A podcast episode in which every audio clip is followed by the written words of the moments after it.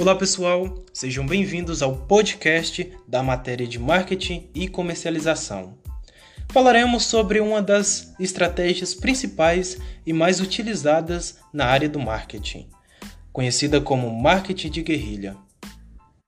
Bom, o marketing de guerrilha é uma área do marketing que preza pela criatividade e a inovação, com o objetivo de se promover um produto no mercado.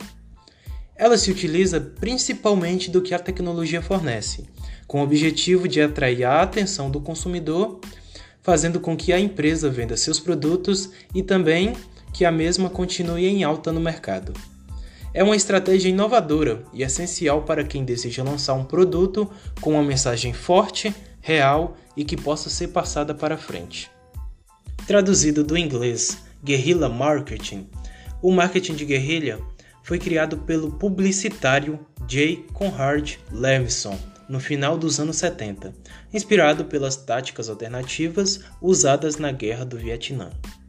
Essa estratégia é importante para a empresa porque faz com que ela se mantenha em ativo e atualizada no mercado, pois é uma ferramenta que foca na publicidade de forma criativa e não muito convencional, sendo até, de certa forma, mais agressiva do que outras maneiras de divulgação, as empresas, elas sempre precisam se reinventar para criar e se adequar às inovações da internet e mídias sociais, além também de sempre estar por dentro dos desejos do público na hora de divulgar os produtos ou serviços.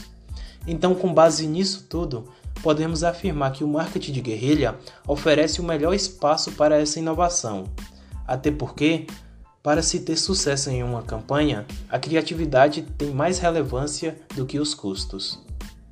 Essa ferramenta possui diversas vantagens para quem a usa, como por exemplo o seu baixo custo, seu alcance maior de público, também permite que a marca tenha uma maior interação com o consumidor, além de uma comunicação de maneira viva, integrando com o dia a dia do consumidor e trazendo uma certa imersão da pessoa com o produto.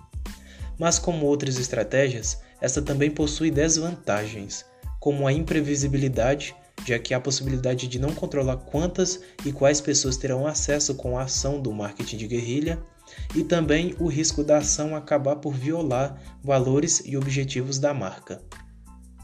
Um bom exemplo de marketing de guerrilha foi o que aconteceu com as duas empresas alimentícias Burger King e McDonald's em 2015. O que aconteceu foi a Burger King enviou uma carta aberta ao seu concorrente oferecendo uma trégua por meio de um anúncio na New York Times, obviamente para chamar a atenção. A ideia era juntar as duas franquias com o objetivo de unir o lanche mais famoso das duas em apenas um. O lanche serviria para celebrar o Dia Internacional da Paz e seria servido somente nesse dia, em apenas um lugar. O McDonald's não aceitou a proposta, pelo contrário, mandou uma resposta que foi considerada grossa. O Burger King não se importou, pois conseguiu o que queria: prejudicar indiretamente a imagem do seu principal concorrente. Algumas pessoas se mobilizaram nas redes sociais dizendo que o McDonald's mostrou quem é que mandava, mas ainda deixou a sensação de descaso ao negar um pedido simples de união. Contudo, vale a pena ressaltar que o marketing de guerrilha é um dos âmbitos da matéria de marketing e comercialização, tendo então uma relação direta, pois as duas se relacionam ao mercado, ao público, ao desejo do consumidor e ao engajamento.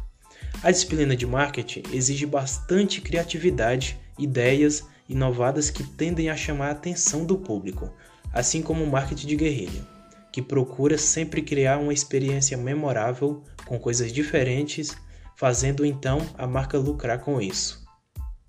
Então, com isso, pessoal, terminamos o nosso podcast. Espero que tenham gostado. Um abraço forte e até a próxima.